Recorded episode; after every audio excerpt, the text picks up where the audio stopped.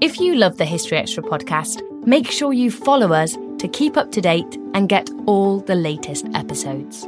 Thanks for your support, and I do hope you enjoy this episode. This episode is brought to you by Indeed. We're driven by the search for better, but when it comes to hiring, the best way to search for a candidate isn't to search at all. Don't search, match with Indeed. Use Indeed for scheduling, screening, and messaging so you can connect with candidates faster. And listeners of this show will get a $75 sponsored job credit to get your jobs more visibility at Indeed.com slash History Extra. Just go to Indeed.com slash History Extra right now and support our show by saying you heard about Indeed on this podcast. Terms and conditions apply. Need to hire? You need Indeed. The NBA playoffs are here, and we all know playoff mode is a thing. Listen to the evidence. Playoff crowds are going wild. Playoff players are lighting up the court. Even your speakers are in playoff mode. Okay, we'll take it down a notch, but just a notch, because this is the turn it up to 11 NBA playoffs. Playoff mode is clearly a thing. The NBA playoffs presented by Google Pixel continue on ABC, ESPN, TNT, and NBA TV. Look, Bumble knows you're exhausted by dating. All the must not take yourself too seriously and 6 1 since that matters. And what do I even say other than hey? well, that's why they're introducing an all new Bumble with exciting features to make compatibility easier, starting the chat better, and dating safer. They've changed, so you don't have to. Download the new Bumble now.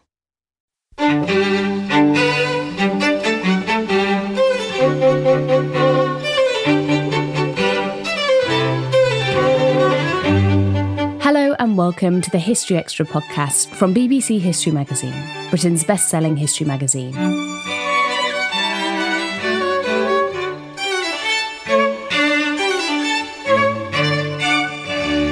I'm Ellie Cawthorne.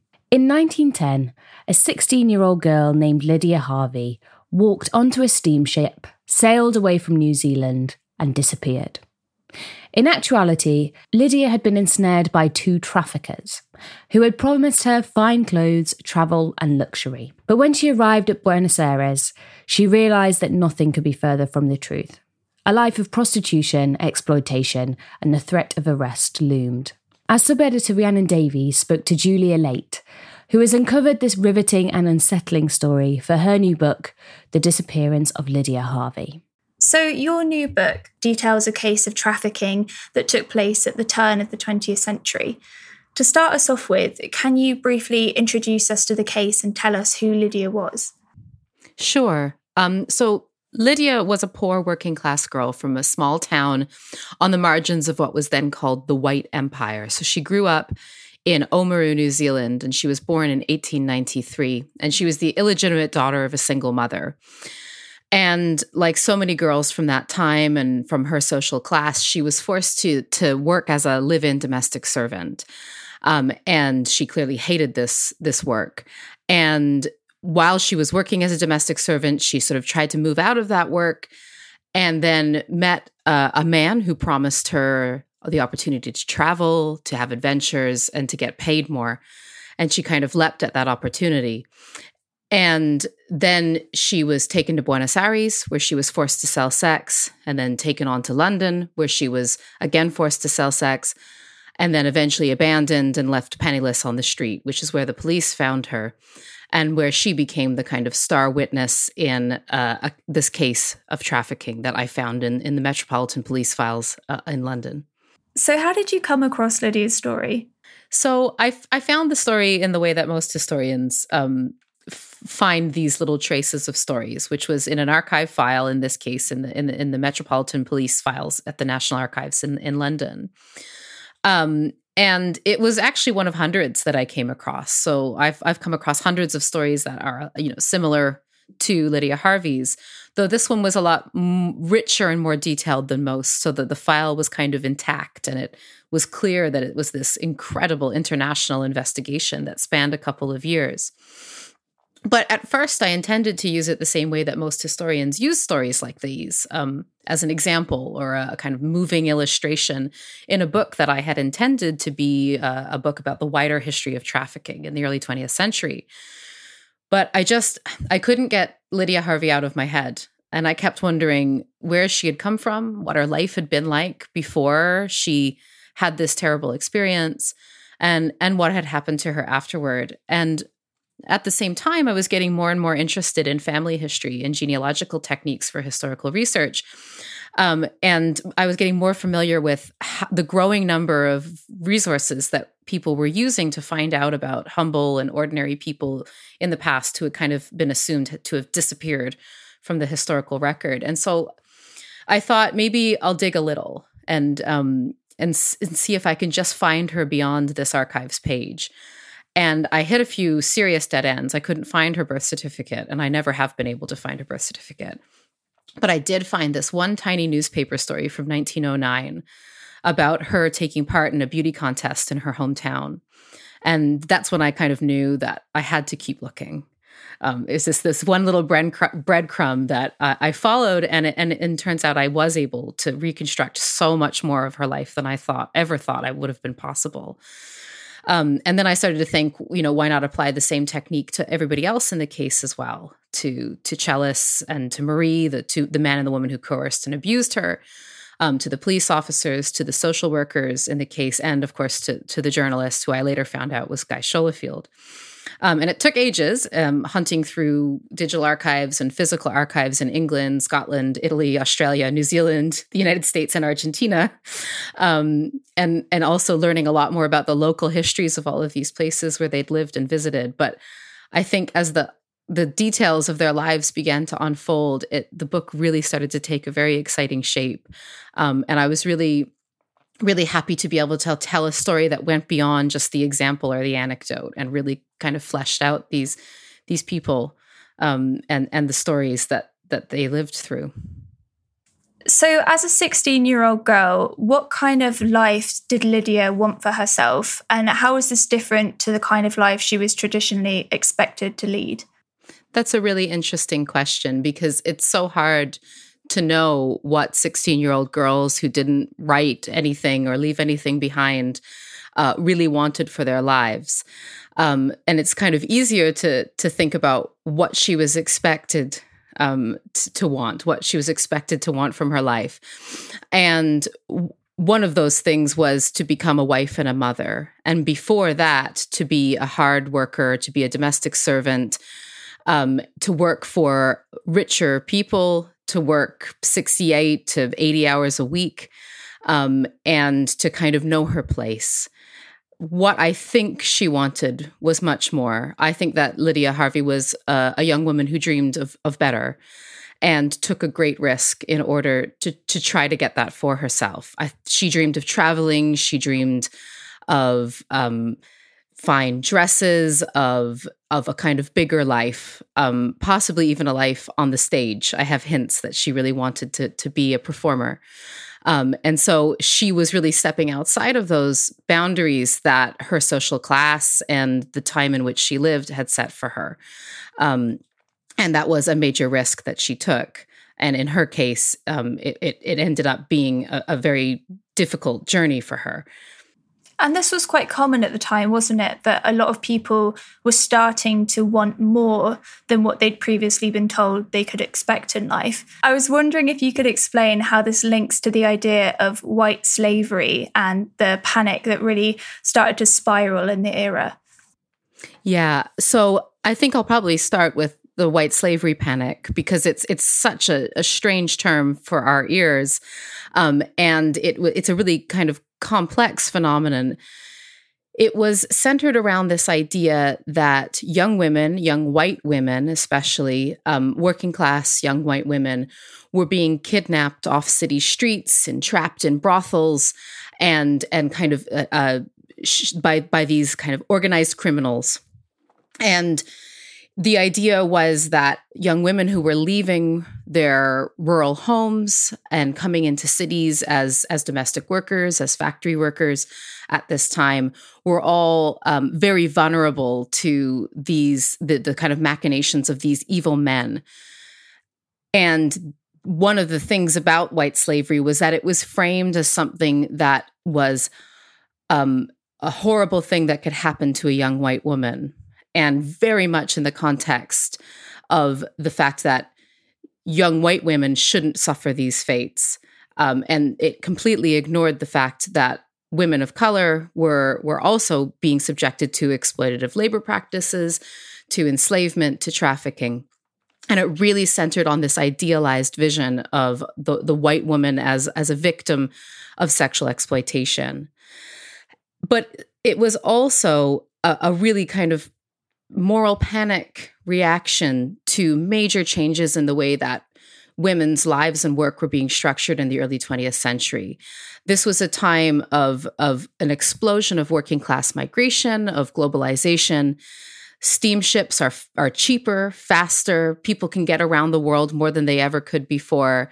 And the continuing dispossession and exploitation of indigenous and colonized peoples around the world was also causing a massive expansion in, in key industries. So, like manufacturing, industrial farming, mining, and um, canal and railway building, and also the global entertainment industry.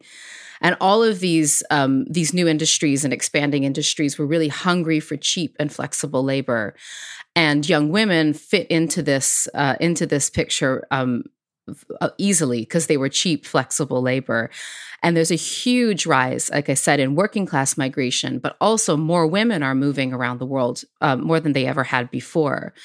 And white slavery was in part about the anxiety that these moving, mobile women was were generating. Um, you know, they were leaving their traditional roles as mothers, as dutiful daughters, as domestic servants for the middle and upper classes. And they were seeking better lives for themselves. They were looking for social mobility. And that caused an immense amount of anxiety um, because the, the idea was that they, they would be unprotected, they would be vulnerable to exploitation but they also wouldn't wouldn't be in their what was supposed to be their traditional roles as young working class women. That's great, thank you. So returning to focus again on Lydia, she's uh, encouraged to leave New Zealand and to have a new life in Buenos Aires. And she's led away by this couple that we're first introduced to as Marie and Aldo Chellis. Can you explain how they encouraged and enticed her to leave her life behind and what kind of things they were promising they would give her in this new life she would be leading. So this is it's really interesting because even though I'm saying that white slavery was a was a moral panic and and that a lot of the concerns about trafficking that were, were going on in the 1910s were um, inventions of of the press, of moral reformers, of of novelists. Um, Lydia's story is startlingly similar to these these kind of made up stories. And so what happens is she meets um, she's in she's in a lodging house. She's staying in a lodging house like so many young women who had left small towns and come to bigger cities at this time. And in this lodging house she meets a man who says, you know, would you would you like an opportunity to travel? And and she leaps at that opportunity, which is my first hint um, that that that's something she dreamed about. That she was kind of dreaming beyond the, the what was expected of her as a as a daughter, a domestic servant, a wife, and a mother. And so she agrees. She goes and she she goes to what I know now was a brothel but at the time you know in her in her view it was it was just an ordinary home. And she meets marie and aldo. Um, marie is a very stylish beautiful woman not that much older than herself who speaks with an australian accent but but claims to be french. Um, and aldo is this absolutely larger than life italian man um, who she actually doesn't know is italian. She just knows he's not um, he's not anglophone um, this completely larger than life Italian man who was an opera singer and a performer, and they charm her. Um, and they they tell her, you know, we've made so much money um, in the sex industry. They don't. They they say they they're very open about what what industry they're they're suggesting that she get involved in. We've made lots of money. We're going to travel the world. We want you to come with us. They tell her it's going to be an easy life, that she'll have nice dresses, that she'll she'll never want for anything, that eventually she'll have enough money to buy a home um, and move up the social ladder, um, which are all things that Marie herself was able to do. So they're they're not necessarily lies. Um, but they they they they what they had intended to do of course is to take her money and to use it for their own profit and gain um, and but that the promise of those things is what convinces her to leave. Um, and that and the fact that her other alternatives were were very very limited. So in in in New Zealand in 1910 domestic servants were trying to form a union. And their main um, their main campaigning goal was a 68 hour work week. So that was what they were asking for is a 68 hour work week. Most of them were working well over 70, even 80 hours a week, an afternoon off um, for a pittance. And so you when you sort of consider the the promises that were being made to Lydia by these two people who int- who did not intend her um, any any any good things whatsoever. They were really looking to exploit her, but we have to put those promises in the context of what her alternatives were. And you can really start to see why a young woman faced with the choice between working 80 hours a week for very very little money and going on this wonderful adventure um, on a on a shiny steamship to Buenos Aires being told you know you, the work isn't that hard and you'll make so much money it's very easy to see why why she would have been convinced to do that. I think.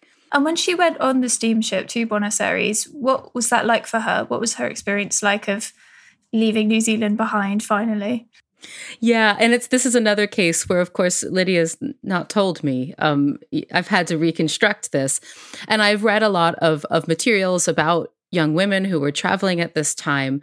Um, steamships in this era were, you know, when you're traveling third class, they're of course not that fancy, but they still have this amazing allure. They're they're um, they were called floating cities and just incredibly exciting places where even if you didn't have access to the luxury that was available in the first class lounges you could still kind of come within proximity of that. And you'd be meeting people from all over the world um, just seeing incredible sights that she would never have gotten to see otherwise um, and so I just imagine that journey as being one where she was just so nervous, but also so excited to, to be traveling. And then the feeling of of getting off the steamship in, in, in Montevideo, which is which is where the, the steamship stopped. And then she got another one to Buenos Aires. And just kind of imagining walking into a, a city that was so much bigger than anything she'd ever seen, because she'd only really known Oamaru and then Wellington, which was a much bigger city than Oamaru, but a much smaller city than Buenos Aires. Um, so it, it, just incredible excitement and travel and and those opportunities that she would have felt opening up um, before her. I, I, think is is how that steamship journey would have felt. And Buenos Aires at, in the early 1900s was a really bustling, vibrant place. Can you paint a picture of what it was like and what its main trades were for our listeners? Sure. So Buenos Aires was at, in 1910. It was it was celebrating um, a centennial. It was kind of coming into its own as a real world city. And one of the re- there were several reasons behind it, but one of them was that the the rich kind of grasslands that lay beyond it were, were had been violently seized from indigenous people and were being redeveloped into vast agricultural land. Um, and this kind of agricultural land demanded a lot more seasonal male labor. And at the same time, you also have other kinds of industries developing, like manufacturing within the city itself. Cigarette manufacturing was, was one big trade, actually. And so you just get so many laborers, um, migrants flooding into the city. There's so much work, um, so much opportunity so much foreign investment pouring in. It's starting to cool down by 1910, but Buenos Aires still has this reputation as being just an incredibly vibrant, kind of dangerous uh, city of opportunity, having an enormous entertainment industry, uh, a center into which people just poured. Um, and of course, it's very, very famous for the tango. And this was this was kind of at the height of of the tango in Buenos Aires, and and um, it it also connected to the tango. It had legalized brothels. So um, the sex industry was legalized and regulated in in Buenos Aires, including medically regulated. So women would have to register be inspected um, by a medical doctor for venereal disease, get a certificate, and operate within the very strict parameters of of those regulated systems. So it was it was really known as a as as a space where um, kind of commercial sex was licit, where um, you, you, kind of anything was for sale. Um, a kind of very very exciting, colorful city, but one in which people could really um, hit rock bottom very easily as well. And sadly, we do see that with Lydia, don't we? It was so horrible reading your book, hearing about when they're watching a woman be injected with mercury treated for syphilis in front of them. That was, oh, that really shocked me as I was reading it. And I was hoping you could tell us a bit about what her experience was like, because this is the first time she's engaging in prostitution. And this is where the dream really turns out to not be at all what you'd hoped for, isn't it? Hmm. And and again, it's it's one of those things that I had to glean a little bit from f- around it because I don't know exactly how Lydia felt. And one thing to note is, you know, while I know that she had a terrible experience within prostitution, she was also comparing that to the work that she would be doing otherwise. So I think one of her biggest issues, um, and her one of the things that was most harmful, in her opinion, was the fact that they took her money. That she had done this work, this really distasteful work that upset her, um, that she'd been coerced into doing, and and sometimes, as as you know from reading the book, forced into doing, and they pocketed all her money. And it, when you know, when she goes to make her statement to the police, that's something she really focuses on. That that she had not been given the money that she'd been promised. And um, so that really kind of makes the, her whole experience and everything she'd gone through even worse in her mind because she she'd done it so that she could try to get more resources to make her life better and probably make her family's life better. Um, and then for that to be withheld from her was was the ultimate injury, I think, in in her in her mind.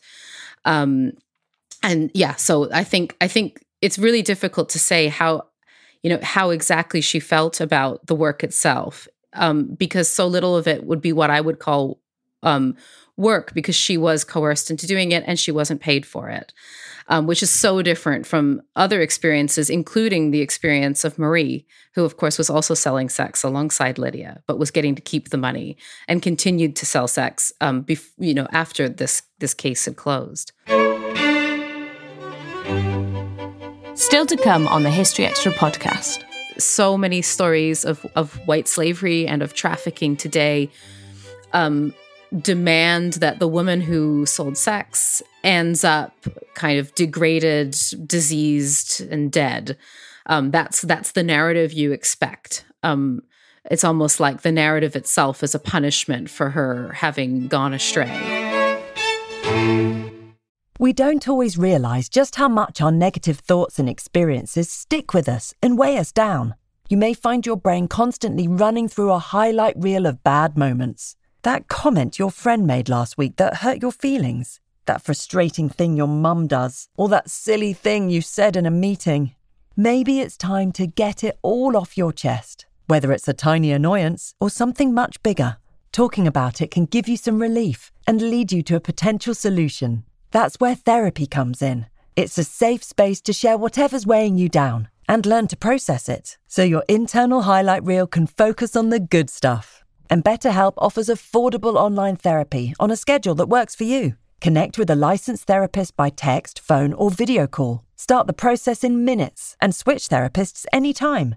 Let it out with BetterHelp. Visit betterhelp.com slash historyextra today to get 10% off your first month. That's betterhelp, H-E-L-P dot com slash history extra. This episode is brought to you by Indeed. We're driven by the search for better, but when it comes to hiring, the best way to search for a candidate isn't to search at all.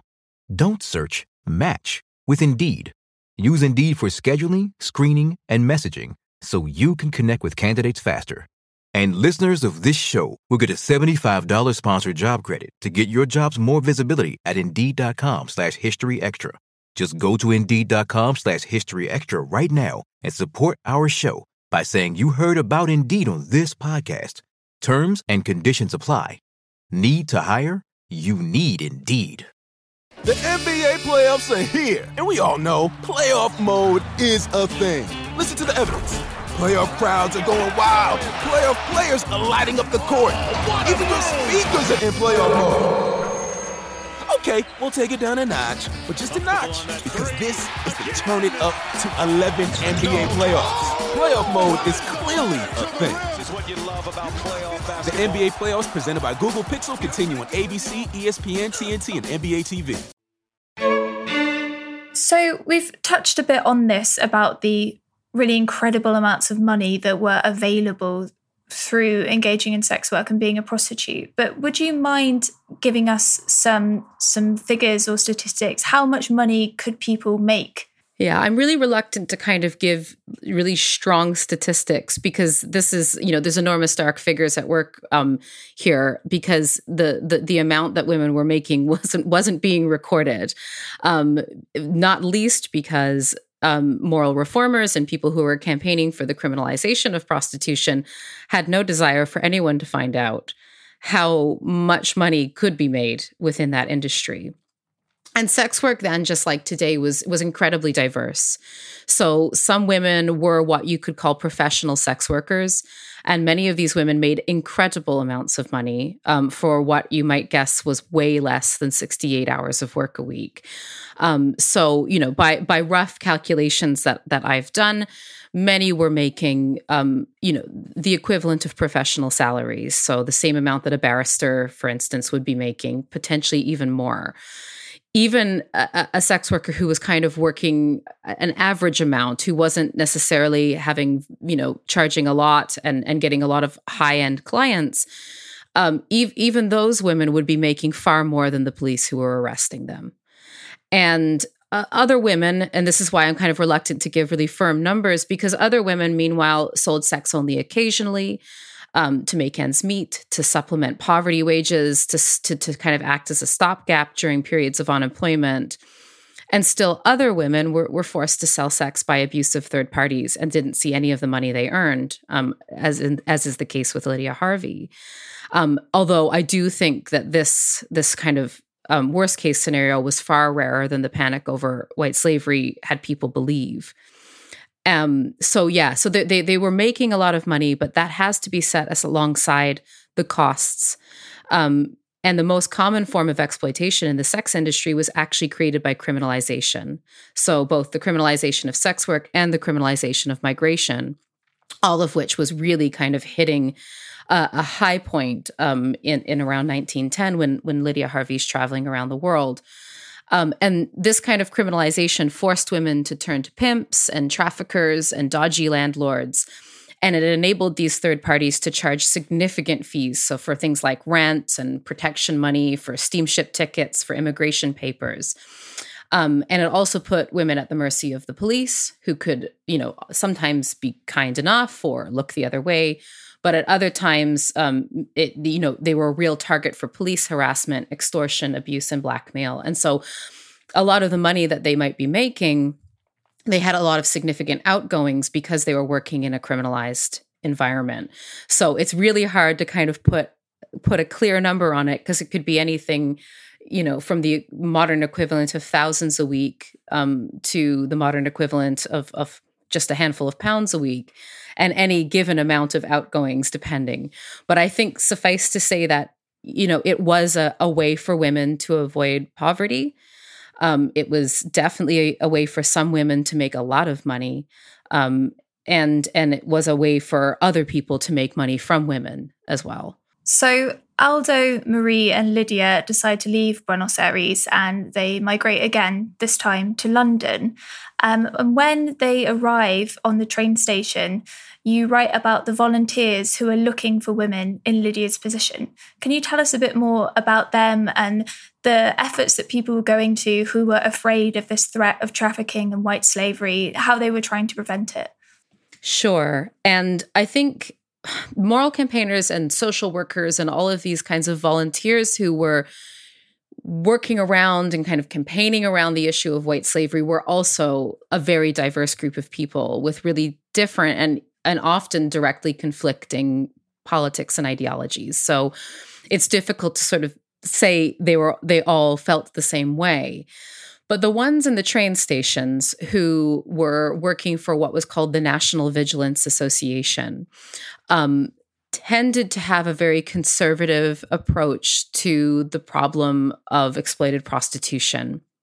They were overwhelmingly dedicated to the eradication of prostitution and trafficking and truly believed that um, making the buying and selling of sex illegal um, and using the carceral state, that is, police, fines, prison, cor- corporal punishment, could achieve that aim. So they were actively campaigning for more criminalization, um, for more police involvement, for more prison time, even for corporal punishment. And they one of their kind of branches of activity was to monitor rail stations and ports. And what they were looking for was women in um, who were traveling alone, who they perceived were vulnerable, or men and and women who looked as though they may be pimps or procurers or traffickers.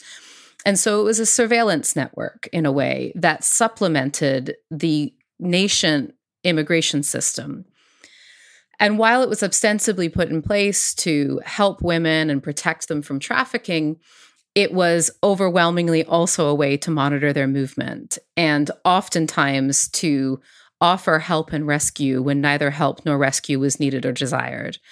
Um, and so I found it so ironic that Lydia Harvey is walking through these stations as this you know, if if if there was anybody who was a kind of ideal victim in in the eyes of these moral uh, reformers, it was Lydia Harvey, and they didn't they didn't help her and they didn't find her. Um, and then in the next breath, I see them finding, for instance, French women who are coming to London to sell sex, telling them you're you you've been a victim of trafficking, even though the French women say I haven't. I'm I've just come here of my own accord and the National Vigilance Association workers are deporting them, are helping to deport them. And so it's this really complicated situation where they are claiming to help, claiming to have the best interests of vulnerable young women in their hearts, but ultimately the the most action that they take on these issues is to, is to deport women um, who don't conform to their idea of what a victim looks and acts like. And I think I have to concede that even even the most morally conservative of moral reformers believed that they were helping young women. So I don't mean to suggest that their aims were overtly sinister, although many of them were openly xenophobic. Um, but these men and women who worked for moral reform organizations also saw working class girls as subjects to be protected, surveilled, and controlled, and not as individual young women with dreams and desires, including sexual desires and a right to autonomy. So they really saw them as as creatures to help and reform. Um, and their attempts to rescue these women from the sex industry were also, in essence, seen as as rescuing the young women from themselves. Um, showing them what's really best for them was to go into those traditional roles of domestic servant, wife, mother.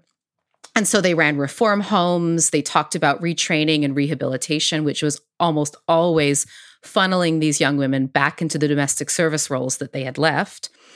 Um, and they actively re- re- participated in, in, in what they called repatriation, but which I've just mentioned is actually deportation. And so the, the kind of rescue that these moral reformers were offering young women like Lydia Harvey looked mostly like punishment. And it's no wonder then that Lydia Harvey, when when she is in London, um, uh, you know, has just been abandoned by by Chellis and and is penniless on the streets. She continues to sell sex because she knows that if she goes to a, a kind of one of these rescue workers, as they were sometimes called, or moral reform organizations, that she's going to end up right back where she started, which is working 80 hours a week for next to nothing um, so it's you know her her choices were really limited, and these moral reformers did absolutely nothing to expand those choices. And in Britain, how did the police view prostitutes?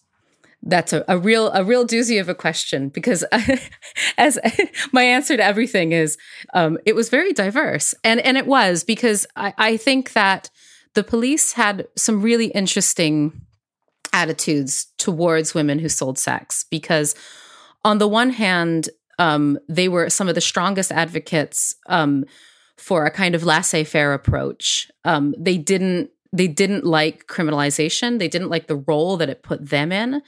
They didn't feel that the police's job should be to harass women on the street who are selling sex. They didn't see women who are selling sex as a threat to society or other people. Um, and they really didn't like the position it put them in because they were just constantly moving women on, seeing the same women night after night after night.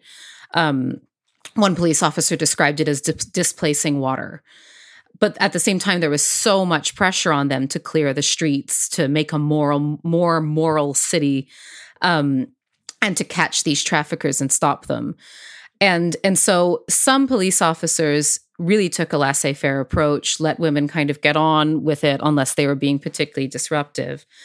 Others, I think, believed in more of the kind of moral reform approach and, and really felt like these women shouldn't be on the street, shouldn't be selling sex. They should be in reform homes being retrained and, and sh- shunted back into domestic service.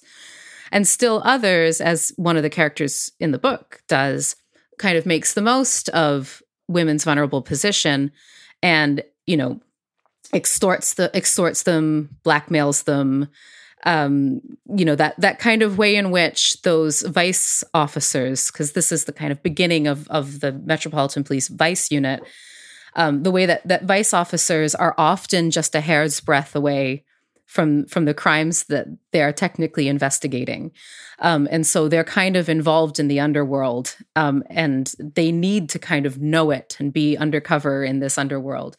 And it often involves them committing crimes themselves. And i even though i don't um, i don't have the smoking gun for one of these police officers in this story i strongly suspect that he was doing exactly these kinds of things. Um, so yeah so because of criminalization um, women who sold sex were very, very often the target of police harassment and police extortion.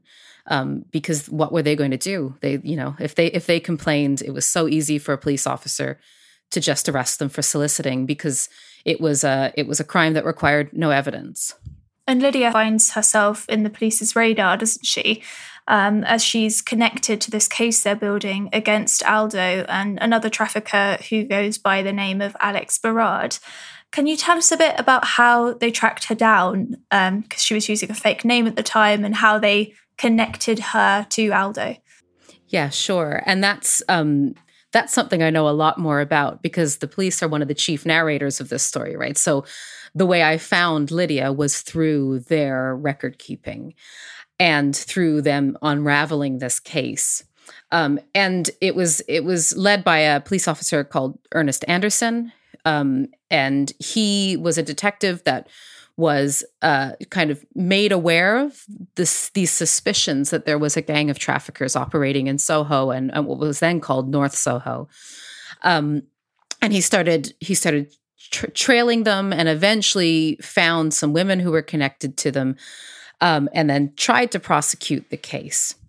But the problem was that the women that he initially found um, were all were, were all French women and had all been suspected of or accused of selling sex in France before they had come to England.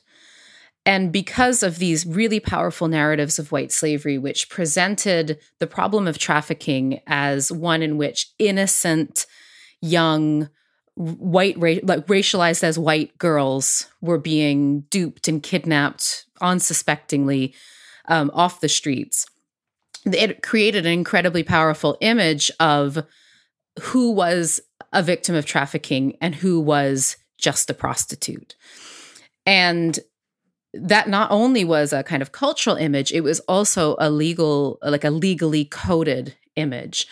The law that, that was used to prosecute trafficking at this time made it very clear that a woman could only be a victim of trafficking, or on the other hand, a man could only perpetrate trafficking if his victim had not already been, and I quote, a common prostitute or of known immoral character, which means that all um, the traffickers' defense lawyers had to do uh, was prove that the young women in question had already been of a moral character. And they they were able to do this fairly easily because they could play on all of these expectations of what an innocent uh, woman looked like. And the three French girls in the case didn't fit that image. Um, they had worked as seamstresses in Paris. They'd sold sex on the side. They had had uh, affairs with men, um, non mercenary affairs, but that's still of known immoral character. And uh, in addition to that, um, French women at this time were also racialized as um, kind of suspect aliens in Britain and w- tended to be stereotyped as um, kind of some of the key players in the sex industry in London. And so the police officers knew that they had very little chance of having a successful prosecution if these were the three key witnesses and victims. And then they kind of cottoned on in a long story that I tell in the book. They they they slowly cotton on to the fact that there's another girl that um, these traffickers had been sending out onto the streets, and that she's anglophone, racialized as white, and um, younger and significantly more kind of conforming to this image of of ideal victimhood. And um, they they managed to find her via a couple other leads and find her eventually on the streets and are able to get her to to make this witness statement and agree to testify against her traffickers. And it was really her testimony that that brought them down. Um, whether she gave that testimony entirely willingly or whether she was coerced into doing it, I'll, I'll never quite know because that's not something that the police tend to admit um, in in these in these old police files. Um, but nonetheless, whatever what, what, under whatever circumstances she gave this testimony, it, it was the she was the star witness in the case. And a New Zealand reporter gets wind of the fact that another New Zealand national is involved in white slavery, and he um, goes a bit out of his comfort zone as a journalist and decides to report on it. Can you tell us a bit about how people in New Zealand, particularly in Parliament, reacted to the story that white slavery was on their shores? Sure. Yeah. So the the journalist, I didn't know who the journalist was for a little while. Um, because they don't, you know, this is before journalists have bylines. So they it's just from our own special London correspondent. But when I looked it up, who was the the New Zealand Associated Press's uh, special correspondent in London at the time, it was a man called Guy Scholefield, who New Zealanders will um, recognize the name of because he was a major player in early official histories, eventually the parliamentary archivist, kind of uh, bigwig historian um, in, in, in New Zealand in the interwar years, especially. But um, in 1910, he was a relatively young man and had got his first big posting.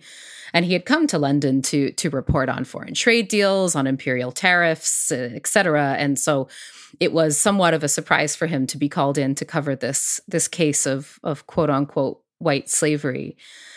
And um, in reporting on it, he really ruffled the feathers of um, kind of the leaders in New Zealand, um, particularly the prime minister, because this was just three years after New Zealand had been granted Dominion status. It was a very young nation, kind of forming its its its new identity, and that identity didn't really leave room for the fact that um, trafficking was was rife in in Wellington, and so um, it kind of really uh, upset the the status quo, the kind of story that they were trying to tell about this young nation. And they went out of their way to investigate Lydia Harvey and to prove um, to to themselves and to New Zealand that she was not actually an innocent young woman.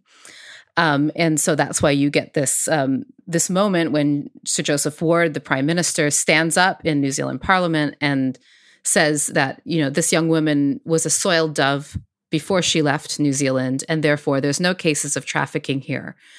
Um, and it really was just an incredible intervention.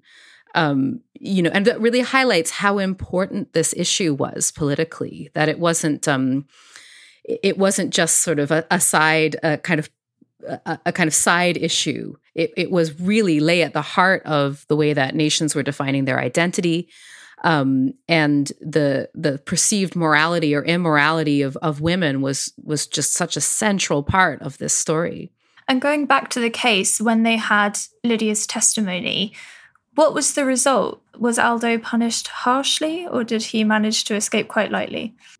I mean, I guess it's it's it's it's kind of up to the reader to decide if he got his just desserts. I think I make it clear um, what I think about it, and certainly the police made it very clear that they thought that he didn't, he was not punished um, nearly enough, because what happened was um, that they they offered him a plea bargain because they were very very concerned that if the case went to trial, and this is a direct quote because of quote the women and girls we've had to deal the the character of the women and girls we've had to deal with that the case would fall apart. In other words, they fully anticipated that the def- his defense would claim that all four women in the case were immoral, had been of known immoral character, um, that they had gone of their own accord, that they had that they were that they were prostitutes. They were not white slaves.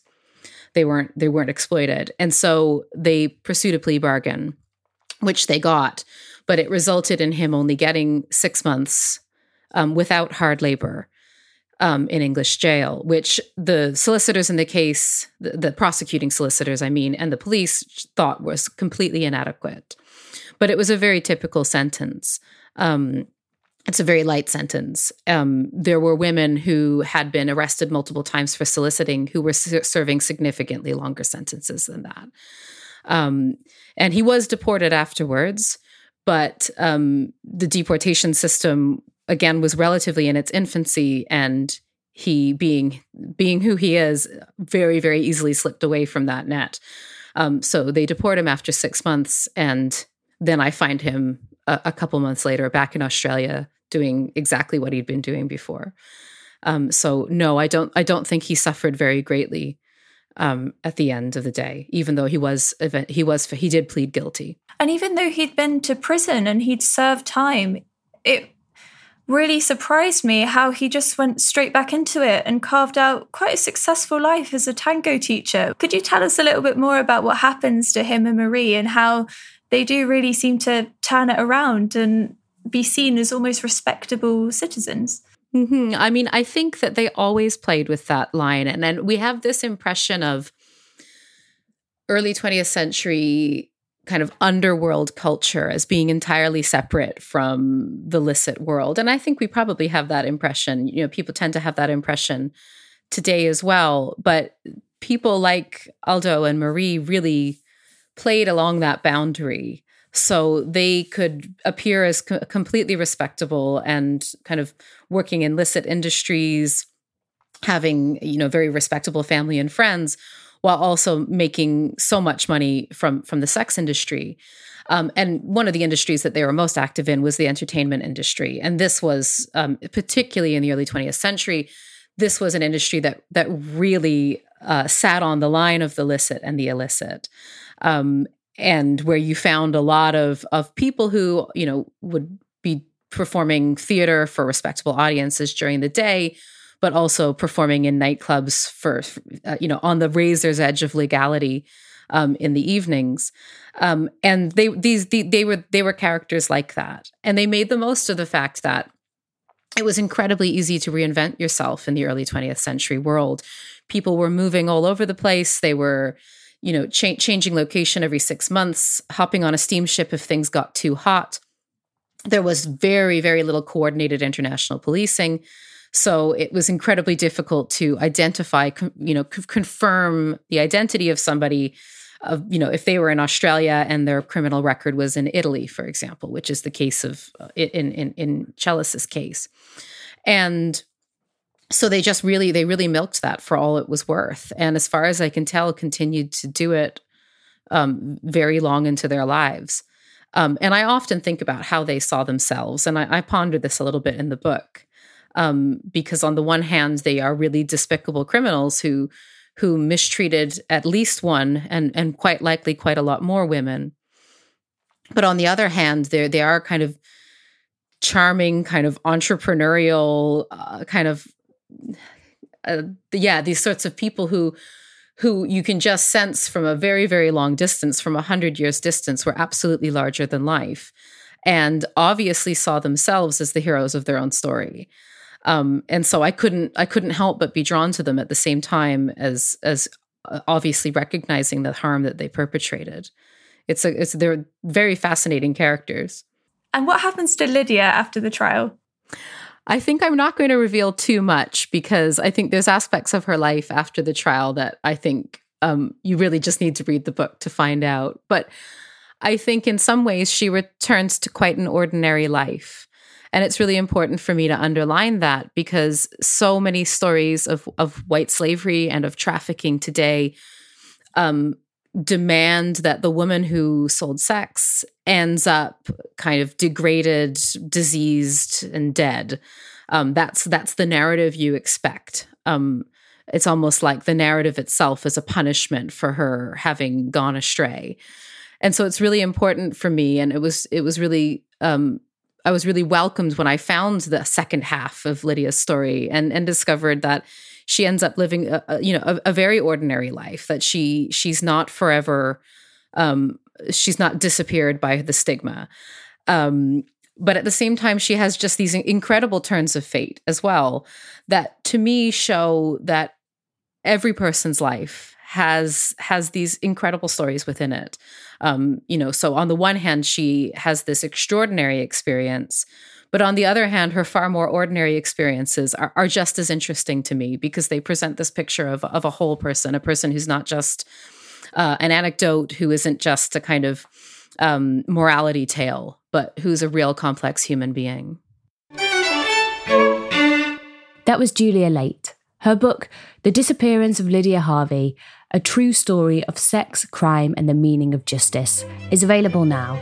You can find a link in the show notes of this episode. Thanks for listening. This podcast was produced by Ben Hewitt and Jack Bateman.